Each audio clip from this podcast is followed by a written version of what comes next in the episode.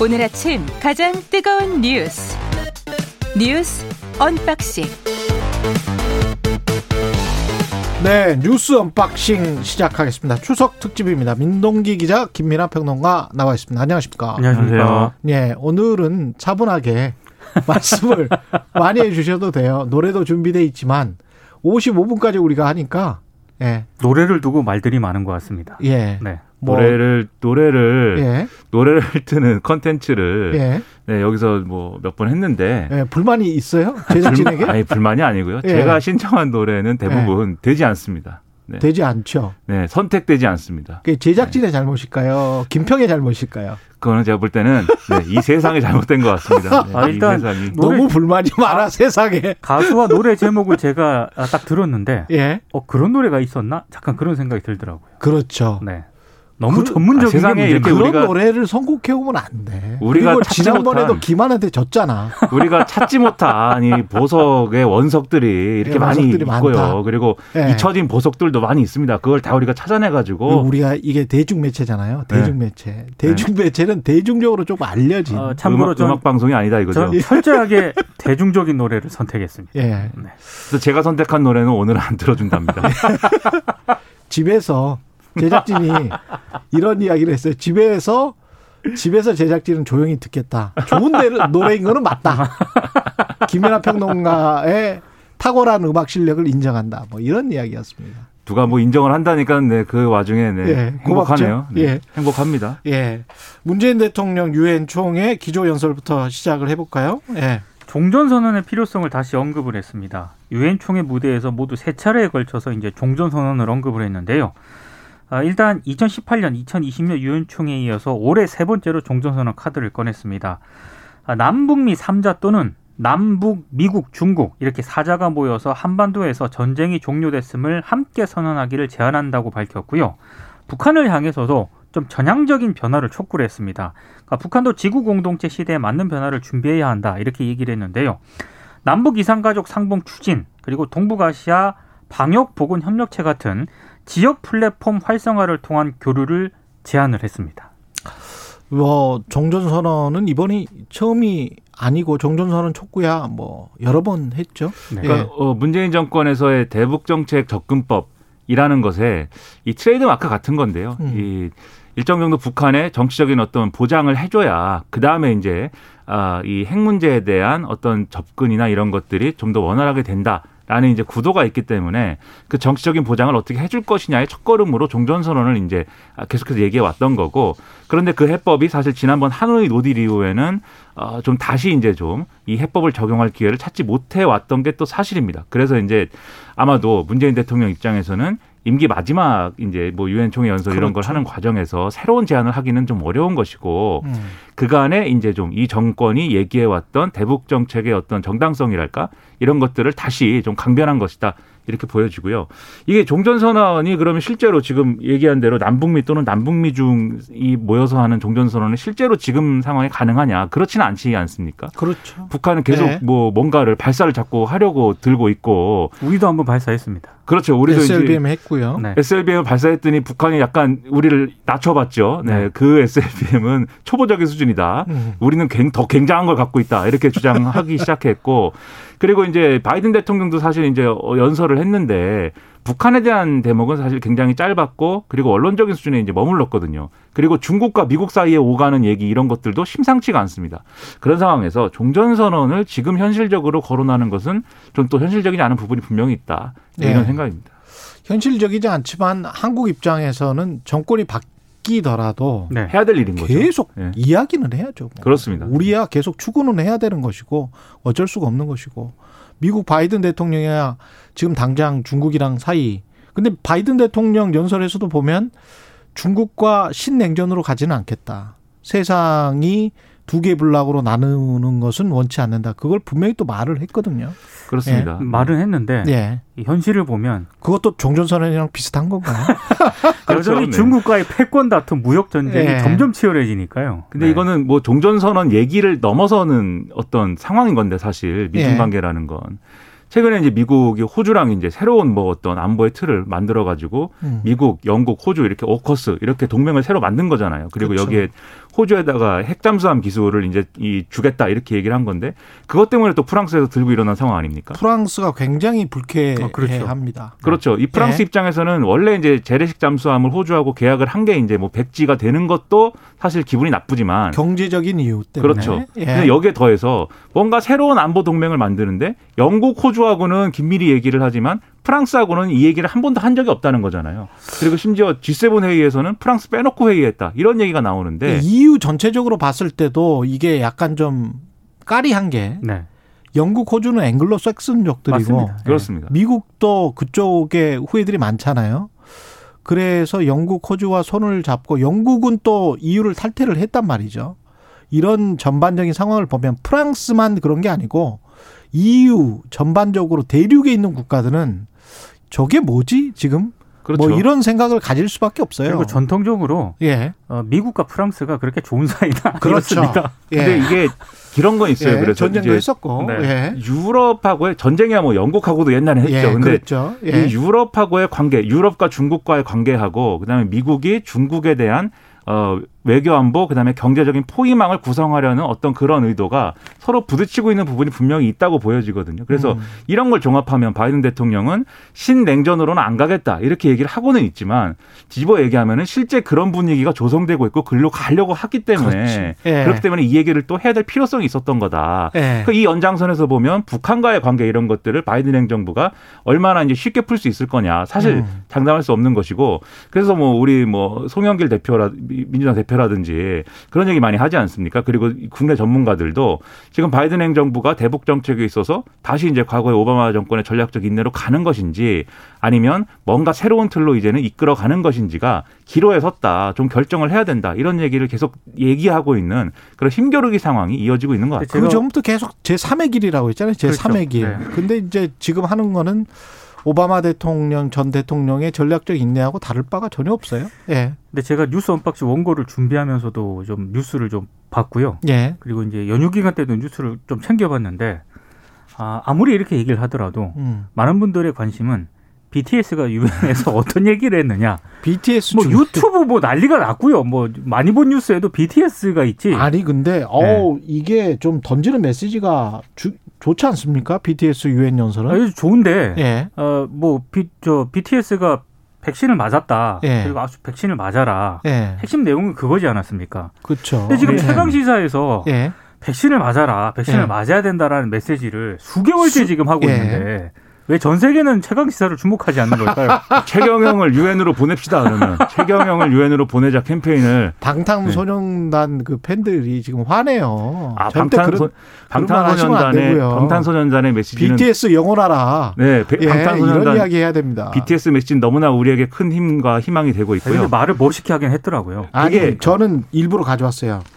이게 지금의 10대, 20대에 대해 길을 잃게 됐다는 의미에서 코로나 lost generation으로 부르기도 한다고 들었다. 그러나 어른들 눈에 보이지 않는다고 해서 길을 잃었다고 말할 수는 없을 것이다. 그런 의미에서 lost generation이 아니라 welcome generation이라는 이름이 더 어울리는 것 같다. 우리의 미래에 대해 너무 어둡게만 생각하지 않았으면 좋겠다. 네.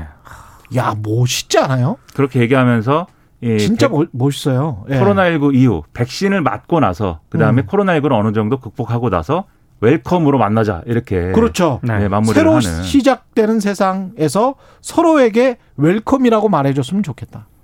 야, 지구 공동체를 바이든이나 문재인 대통령이 이야기를 해도 이렇게 정말 절실하게 멋있게 이야기할 수 있, 사실 있나? welcome이라는 예. 단어는 그동안 예? 미디어에서 예. 뭐 welcome drink나 뭐 이렇게 사용을 했었는데 아 BTS가 예. 그 유엔 총회에서 저렇게 저 코로나 19와 관련해서 웰컴을 저렇게 사용하니까 진짜 멋있긴 멋있더라고요. 산뜻해요. 네. 예, 정말. 근데 이제 한편으로는 저는 이제 뭘 봐도 어떤 뉴스를 봐도 항상 약간 부정적인 측면을 자꾸 생각하게 그렇게 되고 하면 안 이게 왜 됩니다. 그래요? 아니 이게 BTS가 잘못했다 이런 게 아니라 예. BTS 이 메시지처럼 음. 지금 젊은 세대가 그냥 절망하고 그냥 포기하고 그냥 이게 슬퍼하고 이런 세대 아닙니다. 분명히 현실하고 싸우려고 하고 있고 음. 자신들에게 주어진 어떤 시련이나 이런 것에 맞서려고 하고 있는데 예. 그럴 그 시련을 뚫고 어, 원하는 걸 할 수 있도록 하는 그런 세상을 과연 만들어 줬냐는 거예요 기성세대가 그러지 못한 것에 대해서 이 돌아봐야 되는 그래- 그런 연설이다. 그래서 제가 오늘 그 신청곡이 그 젊은 세대와 연관이 있는 노래입니다. 어떤 노래입니까? 아, 얘기해도 됩니까? 예, 괜찮습니다. 뭐 이- 제작진이 안 받아줄 것 같으니까요. 이무진의 신호등이라고요. 아그 이무진의 노래 신호등. 가사를 자세히 들어보시면 예, 노래 이 가사가 사회 초년생들의 어떤 그런 불안감이라든가 그렇죠. 이런 게 약간 반영이 돼 있거든요. 예. 네. 그럼 전 BTS의 Dynamite 신청하면 Dynamite로 부셔버려라. 이렇게 묻어가면 안 됩니다. 네, 벽을 부셔버리세요. 네. 제작진에서 손사래를 치고 있습니다. 네. 예. 제 저는 어떻게 해야 될까요? 노래에 대해서. 네. BTS가 어제 나갔답니다. 네. 예, 최경영의 아. 최강 시사에서 어제. 나갔대요. 네. 그래서 안 된다는 이야기. 예, 민주당 경선 어, 이야기를 좀 해야 되겠네요.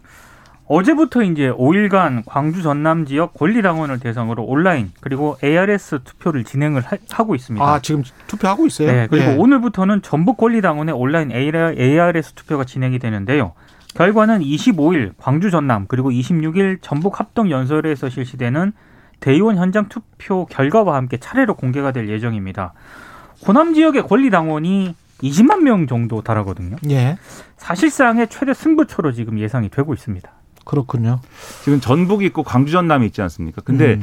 좀 표심의 분위기나 이런 것들은 제가 뭐 광주나 전남에 가보지 않아서 뭐 잘 모르는 것이지만 여론조사 이런 거 종합해 보면 일단 전북 지역은 원래 정세균 전 총리의 영향력이 있던 지역이잖아요. 그래서 정세균 전 총리 표가 어디로 가느냐 뭐 이런 걸 갖고 많이 얘기를 했지만 전북 지역은 이제 대세를 좀 따라가는 그런 표심인 것 같아요. 지금 상황에서는 아무래도 광주 전남하고는 좀 여러 가지 지역적으로도 이제 다른 분위기가 있고 해서 그래서 전북 지역에서 이제 이변이 발생한다거나 이러기는 좀 어려울 것 같고 다만 전남 지역의 경우에는 이낙연 전 대표가 이제 의원직 사퇴하고 뭐 이런 과정에서 약간 이제 동정론이랄까 뭔가 짠한 게 있는 것 같아요. 지금 분위기가 좀. 그래서 그런 분위기에서는 이낙연 전 대표가 이전에 이제 이 순회 경선보다는 조금 이제 득표가 좀 더 이제 많은 득표를 할 수 있을 것이다. 그런 기대가 있는 상황인 것 같고 광주의 경우에는 지금 이 이런 분위기의 어떤 사이에 있는 것 같아요. 지금 상황에서는. 그래서 광주의 경우에는 그러나 과거에도 보면은 전략적인 어떤 판단이나 이런 것들을 우선시 해온 측면들이 있지 않습니까? 그래서 본선 경쟁력이 이제 이 확인된 이재명 지사에게 표를 훨씬 더 많이 줄 것이다. 이런 전망이 있는가 하면 아니다. 이게 그래도 너무 초기에 경선이 끝나버리면 이 이유가 재미없어질 수가 있, 기 때문에 지금 상황에서는 여기서 한번 이낙연 전 대표를 살려줘야 된다. 이런 논리로 좀 이낙연 전 대표가 표를 얻을 수도 있다. 이런 전망들이 서로 엇갈리고 있어가지고 상당히 흥미진진합니다. 이낙연 후보 같은 경우는 거기서 전남 지사를 했잖아요. 그렇습니다. 예, 지사를 했기 때문에 지사를 한 게 어드밴티지가 될지 아니면은 여기에서도 만약에 비슷하게 나온다거나 가령 지난번에 이제 50%가 다 넘지 않았습니까? 네. 근데 가령 한 이재명 지사 득표가 이재명 지사 투표가 50 득표가 50%가 넘었는데 가령 한 45%가 나온다고 치자고요. 그럼 만족할 수 있을까요? 이낙연 후보 입장에서는 이 계산 좋아하는 숫자 계산에 예. 능한 사람들은 예. 이번에 광주 전남 전북 합쳐가지고 만약에 이재명 지사가 45% 이상 얻는다. 음. 그러면 아마도 결선은 없을 가능성이 대단히 커진다라고 계산하고 있습니다. 제가 보기에는 40%대가 또 나온다면 그러니까 50%는 못 나올 수도 있어요. 근데 40%가 또 나온다면 그러면 이낙연 후보는 30% 후반 내지 40% 초반이란 이야기잖아요.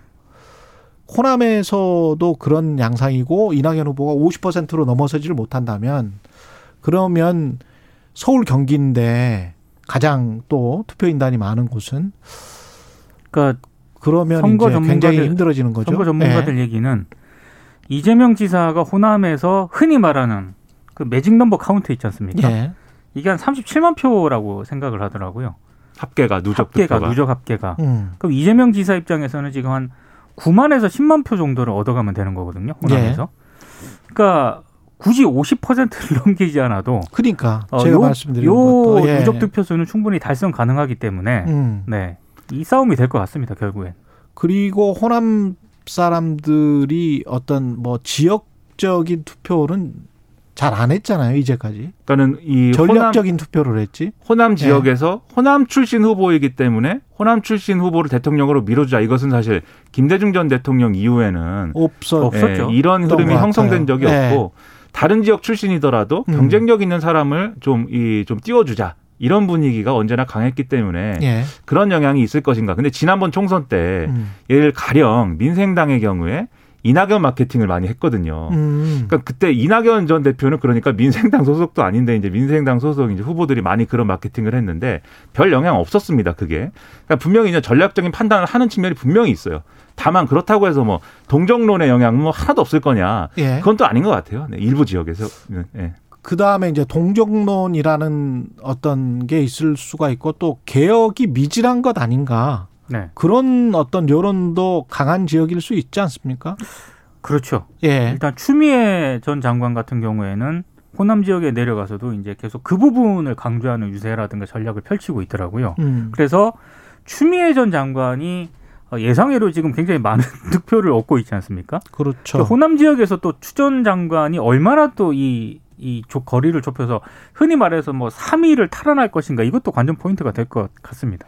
그러니까 추미애 전 장관의 경우에는 호남 지역의 여론조사들 지금 이제 나오는 여론조사 상 지지율을 보면은 그렇게 인상적으로 많이 나오거나 뭐 그렇지는 않아요. 지금 상황이. 음. 다만 이제 그런 판단을 할 수도 있겠죠. 이재명 지사가 어쨌든 어 안정적인 우위를 가져가는 흐름인데 좀 더 이 선거 전체 선거판의 이제 의제나 이런 것들을 개혁 의제나 이런 것들로 좀 바꿔보고 싶다. 또는 아 이- 이재명 지사가 앞서 가더라도 이낙연 전 대표가 아니라 추미애 전 장관을 좀 띄워줌으로써 뭔가 더 흥미진진한 구도를 만들어야겠다. 이런 판단하는 유권자들이 있다면 이제 추미애 전 장관을 좀 지지를 더 많이 할 그럴 가능성도 있겠는데 예. 그런 것들이 이제 이런 측면을 봐야 되죠. 이낙연, 아니, 이재명 지사하고 추미애 전 장관하고 지지층이 사실 이제 개혁이다, 뭐다, 이런 부분에서는 겹치는 부분이 분명히 있거든요. 그래서 이게 결국은 경쟁력을 생각해서 만약에 결선 투표를 하게 된다고 하면, 어, 이재명 지사한테 갈 표가 추미애 전 장관한테 옮겨가는 효과도 지금은 있을 수도 있어요. 이 본선, 본선에 가기 전에, 결선에 가기 전에는. 음. 그런 효과가 또 얼마나 이 나올 거냐.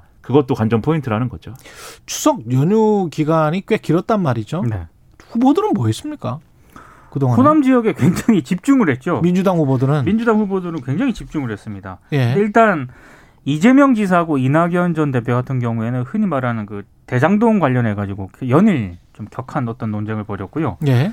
어, 앞서 이제 추미애 전 장관 같은 경우에는 이제 광주 MBC 라디오에 출연을 했는데 어, 최경영 기자도 얘기했고 음. 김민하 평론가도 얘기한 것처럼 개혁성을 좀 강하게 좀 강조하는 그런 연설을 많이 했습니다. 그러니까 음. 호남은 180석을 몰아줬더니 뭐 하고 있느냐는 반감이 가장 강한 곳이다.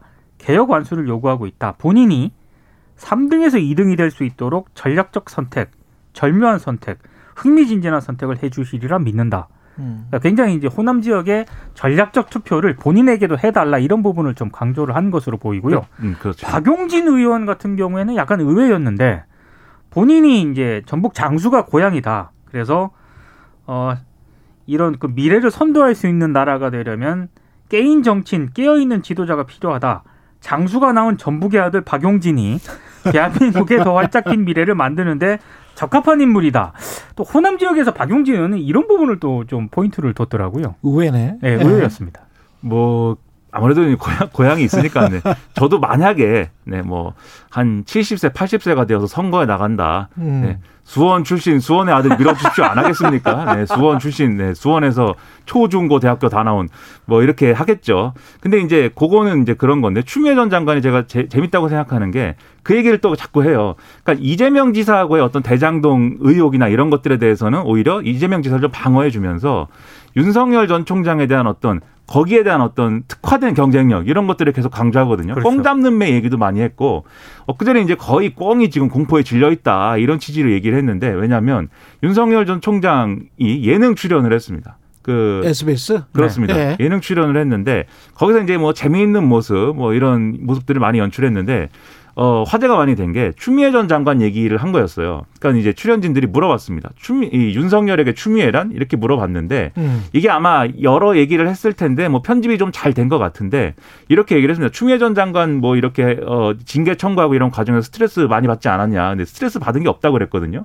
예. 그랬더니 거짓말 탐지기를 가져왔습니다. 과연 스트레스를 받은 일이 없느냐? 걸렸습니다. 예, 그런데 전기가 왔어요. 이게 거짓말하면 전기 오는 건데. 예. 네, 그래서 땀이 나고 있다 윤석열 전 총장이 이런 얘기를 추미애 전 장관이 또 강하게 하는 것으로 네, 생각이 되네요. 근데 저는 이 흔히 말하는 대선 후보들의 예능 출연 있지 않습니까? 이거는 어떻게 봐야 돼요? 그 박근혜 전 대통령도 그랬고 역대 다 출연을 했더라고요. 그랬죠. 그리고 예. 이제 윤석열 전 총장이 출연을 했고 음. 이 다음은 이제 이재명 지사, 그 다음은 음. 이낙연 전 대표가 이제 출연을 하는 걸로 예정이 되어 있는데 음. SBS가 밝힌 그 도대체 이게 선정 기준이 뭐냐 보니까 지난 6월 여론조사를 기준으로 했더라고요.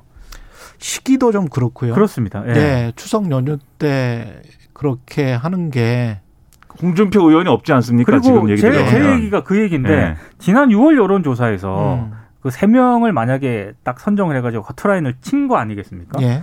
그러면 지금 여론조사에서 상승세를 타고 있는 홍준표 의원은 당연히 불만을 가질 수밖에 없는 것이고 다른 아마 주자들도 이런저런 불만이 좀 많을 겁니다. 그러니까 홍준표 의원은 TV조선에 나왔죠. 그렇죠. 네. 이거 저- 예. 제가 홍준표 의원이면 다른 이제 그런 예능에 출연한 이제 대권주자들이 이제 좀 손가락질하면서 이미지 정치에만 골몰하고 어 음. 지금 이런 게 중요한 게 아니다 이렇게 했을 것 같은데 그렇죠. 아니었습니다. 다른 제가 예능에 출연하는 걸로. 그 이야기 네. 이미지 에만 치중하고 그 이야기를 한 게 꼭 특정 후보를 겨냥한 건 아닙니다. 네. 아, 최경영의 예. 최강사 공정합니다. 예. 네, 공정하게 하고 있습니다. 예, 네. 다 어디 가서 저 어묵은 드시니까요. 예. 근데 이제 이런 예능 프로, 출연 예능 프로그램 출연에 대해서는 계속 언론 단체라든지 그리고 언론에서 사실 비판이 많이 있었거든요. 이게 네. 할 때마다 비판을 합니다. 이게 뭐 결국은 이제 보여주고 꼭 싶은 하는 것만 장 하는 방송사만 해요. 그것도 보여주고 이건 싶은 조금 것만 좀 그래요. 음, 보여주는, 한두 번도 아니고 예. 예. 여기 KBS니까 예. KBS 다음으로 승부를 해야 됩니다. 좀, 좀 이상하다 싶은 게 있습니다. 왜 그러는지 모르겠지만 왜 대선 때마다 예능 그것도 간판 예능 프로에 그리고 그 예능 프로라는 게 성격이 뭘 사람을 놓고 뭐 조근조근 물어볼 수는 없잖아요. 아, 그런 분위기는 아니죠. 예능 프로 특성상. 그렇죠. 네. 그러면 우리가 이렇게 가정을 해보자고요. 미국처럼 아, 토론이 미국 굉장히- 얘기 나왔군요. 아니 다른 선진국처럼 토론이 굉장히 많아. 매일 이렇게 출연을 해. 그래서 정치적인 현안에 관해서 계속 이야기를 해요. 라이브로 생방송으로. 모든 그 유력한 대선 후보자들이 다 그렇다고 칩시다. 그런데 그러질 않아. 아주 형식적인 토론에만 응해. 그리고 TV 토론만 나와. 음. 또는 나중에 그 선거 관리위원회에서 규정된 그 토론만 하려고 해. 그런 식으로 하고 본인들이 좋아하는 그리고 사람들한테 호감이 갈 것 같은 그런 이미지 관리에 아주 좋은 것 같은 그런 예능 프로는 덥석덥석 받아. 이게 뭡니까 이게? 근데 그게 지금 말씀하신 뭡니까 대로 이게? 말씀하신 대로 예. 그런 정책 토론이나 견해나 이렇게 어떤 정치인으로서 이제 해야 될 그러한 논쟁이 주고 이게 만약에 이미지 정치가 부가 될 수는 저는 있다고 봐요. 어쨌든 이미지 정치도 그럼요. 정치 한 요소니까. 예. 그래서 다 말씀- 하려면 다라는 거지. 그렇죠. 그렇죠. 말씀하신 미국의 경우에는 사실 토론 많이 제발 하지만 최근에 최강 시사 나오라는 거지. 네, 그렇죠. 예, 많이 다 나와라. 하지만 분명히 거기도 이런 류의 뭐 예. TV 프로그램이나 이런데 이제 대선 나와야 될 사람들 정치인 등장하기도 하고 뭐 그런 프로그램은 분명히 있습니다. 근데 그게 주는 아니라는 거죠. 그리고 이런 프로그램을 한번 예능 프로그램에 대권 주자가 한번 나오면 언론이 이 기사를 쓰고 또 쓰고 또 쓰고 이 프로그램에서 무슨 얘기를 했고 어떤 상황이었고 거의 또 도배가 됩니다. 그렇죠. 그래가지고 마치 대선에는 이, 이, 어, 예능 프로그램에 출연한 거밖에, 없- 그거밖에 없는 것 같은 그런 분위기가 조성이 되는데 근데 그 이미지가 꼭 그 사람의 실체냐고 하면 모르잖아요. 우리가 그건 다 편집된 아니죠. 것이고 보여주고 싶은 연출된. 것이기 때문에 아 왜 이런 식으로 선거를 계속 하려고 하는지 방송사도 정신 차려야 된다고 저는 봅니다. 예, 언론이 정신 차려야 됩니다. 예. 왜 자꾸 그러는지 모르겠습니다. 너무 화내지 마세요. 예. 아 화난 것 같았어요? 네, 분노가 예. 느껴집니다 지금. 아 연휴라서 화는 절대 안 내고 있습니다. 지금. 추석이니까. 예, 추석이니까. 노래 좀 듣고 가겠습니다. 폴 앵카의 파파. 예. 갑자기 돌아가신 아버지가 생각이 나서 네. 신청을 했는데 제작진이 받아줬습니다. 이렇게 좀 인간적이어야지 받아주죠. 아빠가 비- 보고 저- 싶어요. 아니, 뭐 이래가지고. 비, 비인간적인가요? 저는 이 대중적입니다. 예. 폴 앵카의 파파. 예. 가족들의 생계를 위해서 끊임없이 노력했던 세상의 모든 아버지에게 바칩니다. 예.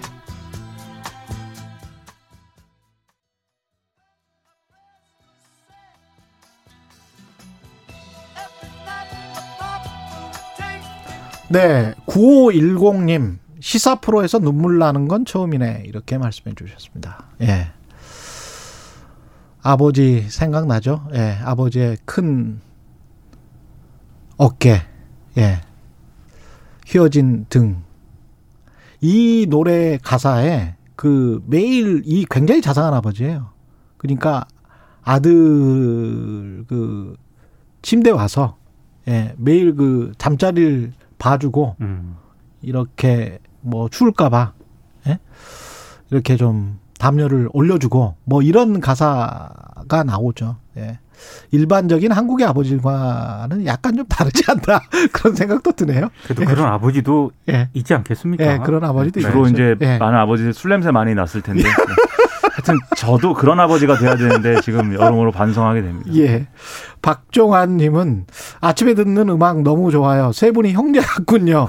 이 시대의 참 시사 프로입니다. 이 시대의 참 시사 프로는 이렇게 노래도 같이 예, 해야 되겠습니다. 화천대유 의혹. 이거 대장동 그 화천대유 의혹이라고 불러야 될까요? 이게 뭐라고 불러야 됩니까? 그러니까 좀 정리를 할 필요가 있는 거죠. 예. 워낙 하나하나씩 정리를 해봅시다. 여 여당 예. 민주당 내부에서도 후보들끼리 지금 논쟁을 하고 있고 그렇죠. 지금 또 국민의힘 쪽에서는 공세를 하고 있지 않습니까? 그러니까 주장은 일단 후반부에 이야기를 하고요. 네. 일단 팩트부터 한번 정리를 해볼게요. 그러니까 앞부분은 의혹 제기의 핵심은 이거지 않습니까? 음. 이재명 지사와 특수관계에 있는 업체들이 컨소시엄을 구성해서 음. 엄청난 특혜를 받은 것 아니냐? 국민의힘과 언론들이 제기하는 의혹의 핵심은 이겁니다. 의혹의 핵심은 그건데 네. 그 중에서 팩트는 뭡니까? 팩트는 일단 화천대유가 좀 살펴볼 필요가 있는데 화천대유 돈을 많이 벌었다 그건 확실해요. 예, 대주주가 전 언론인 김모 씨이지 않습니까? 그렇죠. 돈을 많이 벌었는데 예. 어, 지금 전 언론인 김모 씨와 이재명 지사와의 관계는 음. 인터뷰 한 번 한 거 말고는 아직까지는 없습니다. 특수한 관계라고 인터뷰 한 번 했다. 볼만한 거는 없고요. 예. 또 하나가 이 사람이 최근까지 언론사에 다녔다. 머니투데이에. 머니투데이에 다녔었죠. 예. 또 최근에 그만둔 거고요. 최근에 그만뒀고. 예. 그리고 이제 또 하나가 화천대유 말고 이제 어, 등장한 업체가 천화동인인데요. 천화동인. 천화동인은 SK증권을 통해 지분 참여를 했거든요. 예. 근데 여기서 관련해서 KBS가 연휴 들어가기 추석 연휴 들어가기 직전에 금요일인가요? 예. 보도를 했었죠. 단독 보도를 합니다. 예. 이 천화동인 1호부터 7호까지 흔히 말하는 지분에 참여한 민간 투자자 7명이 어떤 사람이다. 이걸 다, KBS가 다 알아냈죠. 다 알아냈거든요. 예. 그러니까 이 사람들과 이재명 지사가 어떤 특수한 관계에 있고 그 사람들은 어떤 사람들이었습니까? 그렇습니다. 이게 요게 이제 핵심인 겁니다. 예. 아, 일단 주식 주주 명단하고 주식 보유 내역을 입수해서 보도한 내용에 따르면 음. 천화동인 1호 주주는요. 역시 아까 얘기한 머니투데이 예. 김모 김모 씨입니다. 그러니까 원래 이 사업을 시작한 사람. 화천대유의 대주주인 대주주. 이 김모 씨가 예. 아, 천화동인 1호 주주고요. 예. 2호와 3호는 이 김 씨 부인과 누나로 각각 확인이 됐습니다. 부인과 누나. 네. 그리고 4호는 예. 대장지구 공영 개발이 추진되기 이전에 어. 이 지역 개발을 맡았던 판교 프로젝트 금융투자 대표 그리고 변호사 남모 씨고요. 아, 냄새 맡은 사람들. 그렇습니다. 예. 5호는 역시 같은 업체 회계사 A 씨입니다. 같은 업체 회계사. 네. 6호는 역시 같은 업체 변호사 조모 씨인 걸로 확인이 됐습니다. 그리고 나머지 7호는요. 예. 앞서 얘기한 머니투데이 김모 씨 있지 않습니까? 예. 이 김모 씨와 같은 언론사에 근무했던 전직 언론인 배모 씨로 확인이 됐습니다. 친구 잘 둬야 돼. 네. 그러니까 이 사람들이 친구를 잘 둬야 돼. 이, 이 예. 사람들이 이재명 지사와 예. 어, 굉장히 특수한 어떤 관계로 볼 수 있을 만한 어떤 그런 게 있느냐. 음. 이게 이제 수사를 통해서 밝혀져야 할 대목이고요. 그렇죠. 만약 그, 그게 없으면은 예. 그냥 아무것도 아닌 게 되는 거죠.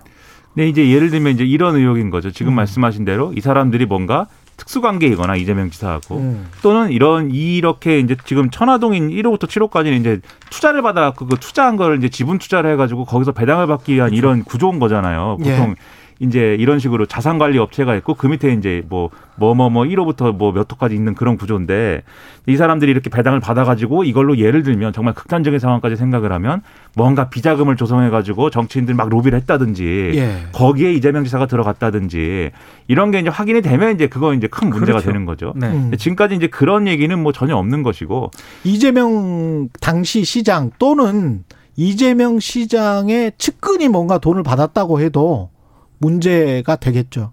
그렇죠. 우리가 그렇죠. 이제 고발 사주 의혹도 총장이 있고 총장의 측근이라고 할 수 있는 네. 직위에 있는 사람이 관여된 게 아닌가. 그게 아직 확인은 안 됐습니다만은.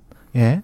그게 만약에 확인이 되면 약간 좀 정치적으로 부담이 크게 가겠죠. 예. 그것과 요- 똑같은 음, 상황입니다, 지금. 그렇습니다. 예. 근데 이런 건 있는 것 같아요. 이게 음. 성남의 뜰이라는 컨소시엄을 통해 가지고 개발이 진행이 된 거잖아요. 결국은 이 컨소시엄에 들어가 있는 회사가 자산관리사가 이제 화천대유 그 중에 하나인 거고. 근데 실, 실질적으로 성남의 뜰이라는 거를 좌우한 게 또 화천대유인 거고 사무실도 같은 건물에 있고 그 다음에 뭐 이게 뭐 어, 굉장히 많은 돈을 이제 끌어와가지고 어, 이 투자를 받아가지고 이제 진행한 부분도 있지만 아 그리고 일부에서는 직접 시행도 하고 뭐 이랬다는 거잖아요. 네. 그래서 이 사업이 왜 그러면 이제 어, 화천대유가 전담을 하는 듯한 그러한 구조로 갔느냐라든지 이런 것들은 뭐 풀어야 될 여러 가지 문제인 거고 그 다음에 이 화천대유에서 수상한 자금 흐름이 포착이 돼서 금융정보분석원에서 이제 통보한 거 경찰에 통보한 거. 일, 일부 이제 여기 나오는 김모 씨하고 그다음에 일부 이제 요 구성원들의 계좌에서 거액이 인출돼 갖고 어디로 갔는지 지금 모른다. 이런 부분들.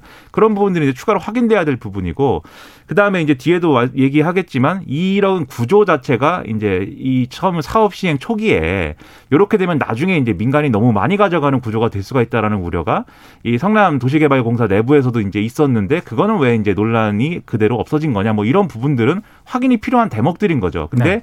이런 것들이 지금 반드시 이러한 어떤 의혹들의 결론이 이재명 지사와의 연관성으로 드러나는 거냐. 이건 지금 말씀하신 대로 아닌 거거든요.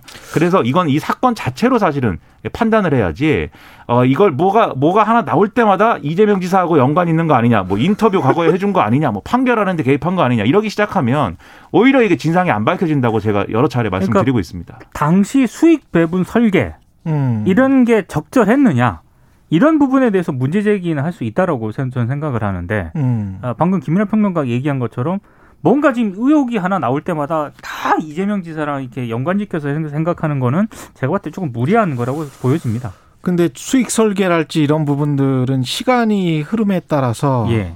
그 리스크 부담을 크게 지는 쪽이 있고 차츰차츰 부담을 안 지는 쪽이 있고 네. 그다음에 이 화천대유라는 시행 업체가 사실상 사모펀드로 보면 GP 같은 역할을 한 거거든요. 네. 그냥 운용사의 역할을 한 것이고 나머지 회사들은 재무적 투자자의 그렇죠. 역할을 한 거란 말입니다. LP의 역할을 한 것이기 때문에 나머지 사람들은 돈을 내고 거기에 따르는 수익만 확정된 수익만 받아가고 그다음에 이제 관은 성남시 같은 경우는 특정 뭐 1,800억 정도를 처음에 그냥 받고 그리고 나머지는 너희들이 수익이 나든 또는 뭐 마이너스가 되든 너희들이 알아서 해라. 그렇죠. 라는 그런 구조로 가져갔는데 네. 그 구조가 2015년 16년에 올바른 판단이었는가? 그렇죠. 그거는 시장을 잘못 판단했다. 그렇게 비판할 수는 있겠죠. 음. 하지만 그게 그 좀 돈을 덜 먹었다. 우리가 관이 공공 부분이 그래서 좀 더 가져가야 된다. 그렇게 말을 하려면 다른 지자체 택지 개발을 할 때 뭐 이게 지금 한 1조 1조 5천억 정도의 매출 사업이란 말이죠. 그러면 1조 5천억 사업에 그 공공이 가져간 게 한 1,800억이고 나머지 도로랄지 뭐 이런 것들까지 포함하면 한 5천억 정도 5천억 된다는 정도. 거잖아요. 네. 그러면 그 정도의 비율로 다른 쪽도 가져갔는지 한 33% 정도 되잖아요. 그렇게 확정된 수익으로 가져가는 건지 아니면은 이쪽이 많이 가져갔는지 아니면 덜 가져갔는지 뭔가 그런 상황에서 그게 특혜인지 아닌지 이거는 비교를 해봐야지 이 사업 한 가지만 가지고 이야기하기는 좀 힘들다. 그, 그 부분에 대한 예. 이재명 지사의 항변이 나름대로 있죠. 원래 계획한 것보다 수익이 많이 날 것으로 이제 예상이 되는 상황이 돼서 오히려 민간 사업자한테 더 부담시켰다. 그래서 맞아요. 920억인가를 더 내놓으라고 했다. 그래서 공산당이라는 비난까지 법정에서 나왔다. 뭐 이렇게 설명을 하고 있어요. 네. 음. 근데 지금 말씀하신 대로 정책적으로 이 판단이 옳았냐 이건 이제 또 다른 이또 어떤 다른 측면에서 문제입니다. 따져볼 부, 이 부분이 분명히 있죠. 그렇죠. 그리고 예. 그 판단은 애초에 이거 사업을 시행할 때 여기가 개발이 대박이 나는 개발 개, 에, 대박이 나는 그러한 개발로 판단을 하고 그걸 전제해서 이제 이렇게 사업을 짠 거냐? 아니면 이거는 개발이 엎어지거나 뭔가 아, 무너질 상당한 리스크가 있다라고 판단을 하고 거기서 이제 그 리스크를 줄이기 위해서 이그 관이 먼저 가져가는 일정 부분 수익을 어, 상한선을 두는 걸로 그렇게 했느냐 요거의 판단이 갈리는 부분인데 지금 이재명 지사 주장은 주장을 이제 요약을 해보면 결국 이게 이전에 한번 엎어졌던 개발인 것이고 그리고 그때 뭐 예를 들면은 어 오히려 그 당시에 이 개발이 LH가 하려다가 민간 개발로 이제 전환 전환되고 뭐 이런 과정에서 오히려 이제 부적절하게 투자를 들어왔던 사람들이 오히려 지금도 보니까 이 지금 이제 화천대유 투자로 들어가 있다 이 주장을 하는 거잖아요. 그렇죠. 반면 국민의힘에서는 이게 처음부터 금사랑이 딱이고 무조건 이제 이익이 많이 날 수밖에 없는 그런 개발이었는데 왜 이런 구조를 취한 것인지 의심된다 이 주장을 하고 있는 거거든요. 핵심적인 판단이 여기서 좀 갈리는 부분이 있는 것 같습니다. 근데 인허가권을 관해서 주고 이거는 뭐 택지 개발이니까 그거는 좀 다르지만 보통 5층짜리 재건축 또는 10층짜리 재건축, 12층짜리 재건축을 용적률 뭐 120%에서 150%짜리를 350%로 높여준다. 300%로 높여준다고 할 때 그걸 인허가권을 주는 거거든요. 네. 그러니까 인허가를 해주는 겁니다. 그렇게 관에서 인허가를 해줄 때 그때 관이 얼마를 떼가는가 이게 재건축 초과이익 부담금이잖아요. 네. 그래서 재건축 초과이익 환수제에 관해서는 어 상당히 반대하는 또 사람들이 높았단 말이죠. 그렇죠. 그러면 도대체 가령 10억짜리 아파트를 1000세대를 분양을 하면 1조예요. 1조 원이에요. 그러면 보통 1000세대에서 한 500세대를 일반 분양을 한다면 5천억 정도가 남는 거죠. 용적률을 높여줌으로써. 그러면 그 중에서 얼마를 공공이 가져갈 것이냐. 네. 그 공공이 가져간 걸로 어느 정도의 임대주택을 지을 것이냐. 여기에 대한 지금 논의하고 똑같은 겁니다. 이게 그렇죠. 사실은. 네. 그러니까 그런 논의를 제대로 하라는 겁니다. 저는 이 논의가 굉장히 중요하다고 보고요. 그때 당시에 성남시가 잘못 판단을 했다면 이재명 지사가 사과를 해야 되고 야 우리가 좀 더 공공이 거둘 수 있었는데 이거는 지금 판단해 보니까 약간 좀 그 저 시행사 쪽에 좀 노란한 것 같다라고 판단이 된다면 다른 지자체랄지 뭐 이런 공공 관련한 택지 개발과 다 비교를 해봐서 우리가 이런 것들은 어느 정도는 뭐 한 절반 정도는 공공이 가져가야 되겠다. 이렇게 엄청난 인허가권을 네. 준다면 이런 것들을 제대로 논의하고 다른 택지 개발, 재건축, 재개발과 관련해서도 비슷한 기준이 적용이 돼야 이 선거가 제대로 논의가 되는 선거, 토론이 되는 선거가 되지 자꾸 그 이상한 쪽으로만 끌고 가면 안 될 것 같아요. 그 제대로 네. 된 논의가 되기 위해서는요. 저는 이제 일부 언론들이 계속 그렇게 쓰고 있는데 화천 대유가 자본금 5천만 원 대비 한 1000배 넘는 수익을 거뒀다라고 계속 이 얘기를 보도를 하고 있잖아요. 예. 근데 이렇게 보도를 하면 저는 안 된다고 생각을 합니다.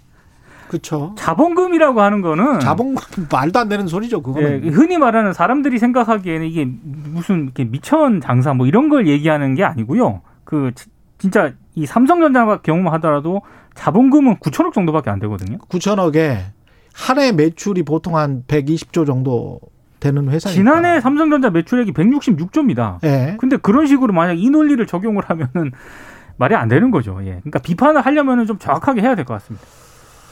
예. 시간이 또 부족하네.